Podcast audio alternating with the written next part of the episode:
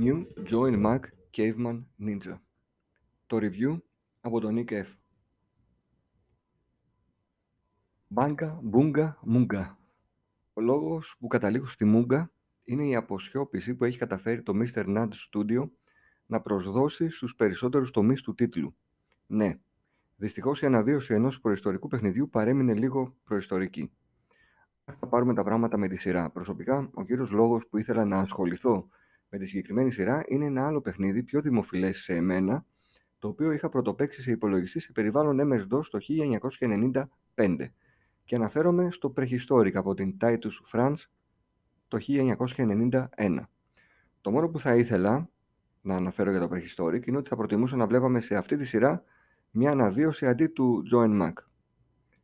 Το αρχικό JNM θα το λέμε για συντομία Πρωτοκυκλοφόρησε και αυτό το 1991 από την Data East σε arcades, PC και Super Nintendo, την επόμενη χρονιά σε Amiga και αργότερα έγινε port και σε άλλες κονσόλες. Αναφέρεται πως η Mega Drive Genesis έκδοση είναι πιο κοντά στην arcade έκδοση, ενώ στη Super Nintendo την οποία έχω παίξει αρκετές φορές για να υπαλληθεύσω το πόσο καλύτερη είναι από το σημερινό remake, έχουμε ορισμένες αλλαγές όπως extra bonus πίστες και άλλες διαφοροποιήσεις σε boss και endings. Όπως καταλαβαίνετε μέχρι τώρα προτιμώ το ψηφιακό μελάνι να αξιοποιηθεί στην αναφορά των αρχικών εκδόσεων και υπάρχει λόγος για αυτό. Υπεύθυνη για το remake του J&M Mac and M είναι το Mr. Nut Studio. Το συγκεκριμένο studio έχει βάλει το χεράκι του και στο Asterix and Obelix Slap Them All. Βέβαια εκεί έγινε καλύτερη δουλειά σαν σύνολο, αλλά και εκεί υπήρχε πρόβλημα με την επαναληψιμότητα παρόμοιων εχθρών, έλλειψη save point και από ένα σημείο και μετά γινόταν λίγο κουραστικό και μονότονο ακόμα και στο co-op. Η αναφορά στο Asterix γίνεται γιατί και στα δύο παιχνίδια μπορεί εύκολα κάποιος να καταλάβει ότι το στούντιο διαθέτει εξαιρετικούς artists που απογειώνουν το οπτικό κομμάτι, όμως το βασικό πρόβλημα που αντιμετώπισα στο JNM είναι η δυσκολία του.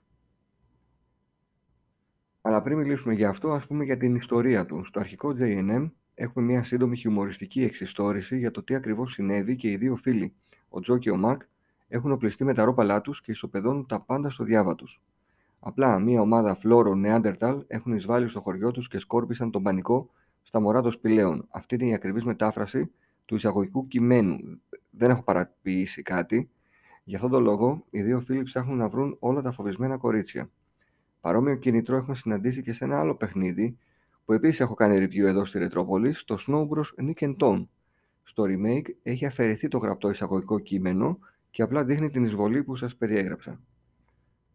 Ο σχεδιασμός του J&M Universe είναι σαφώς φρεσκαρισμένος με νέα γραφικά, έντονα χρώματα, όμορφα σχεδιασμένοι χαρακτήρες, αλλά σαν δομή ο ίδιος με τον αρχικό.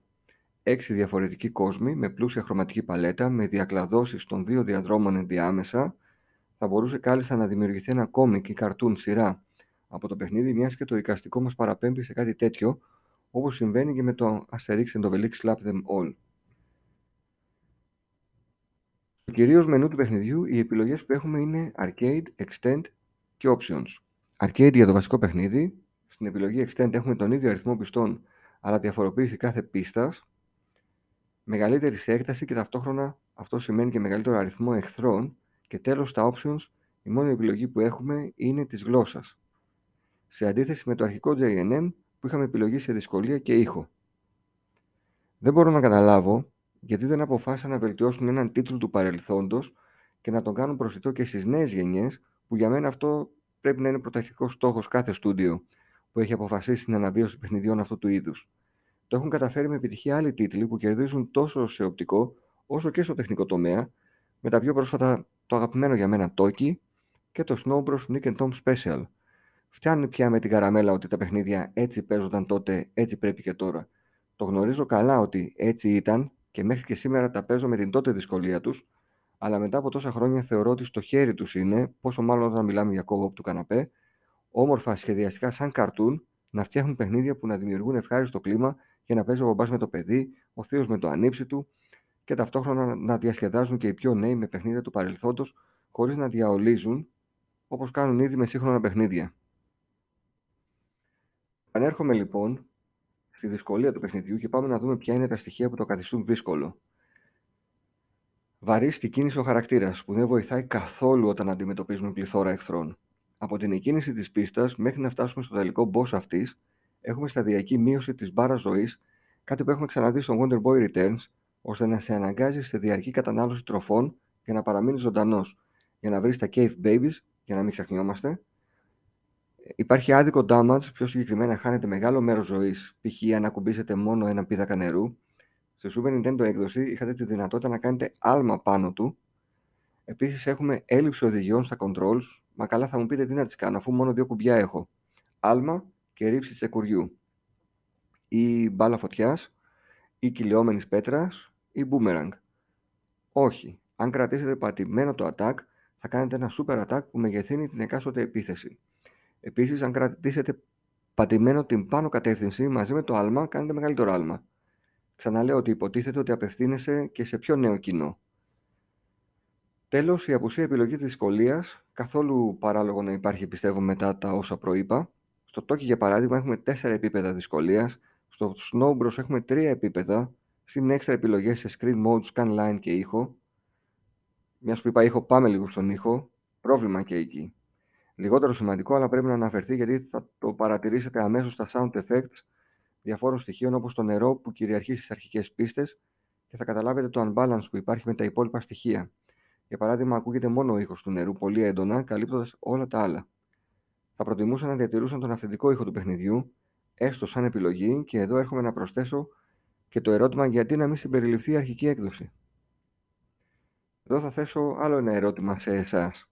Τι προτιμάτε, ένα παιχνίδι με όμορφα γραφικά, ένα μόνο με το τέλειο gameplay ή ένα που να συνδυάζει και τα δύο. Πιστεύω πως έχω ήδη την απάντηση.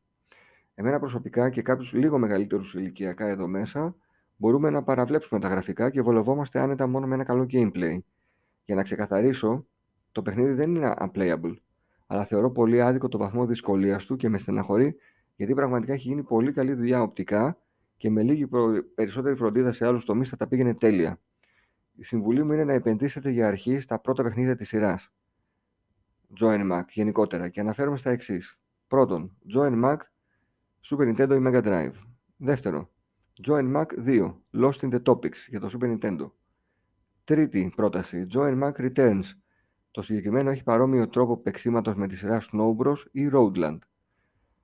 Τα J&M του Super Nintendo και το J&M Returns μπορείτε να τα βρείτε στο Switch Store σε πολύ καλές τιμές ή να τα δοκιμάσετε όλα σε emulator. Όσο για το νέο remake, η γνώμη μου είναι να συγκρατήσετε τη ρετρό νοσταλγία σας και σε μια γενναία έκπτωση να το δοκιμάσετε και αυτό. Το παιχνίδι έχει παιχτεί σε Switch και δοκιμαστεί και με arcade stick, που όπως σε όλα τα arcade games ανεβάζει ένα κλικ παραπάνω τη συνολική εμπειρία που προσφέρει κάθε τίτλος. Κυκλοφορεί σε Steam, Xbox, Xbox One, Series, PS4 και PS5 και η βαθμολογία μου για τον τίτλο είναι δυστυχώς μόλις 5 στα 10.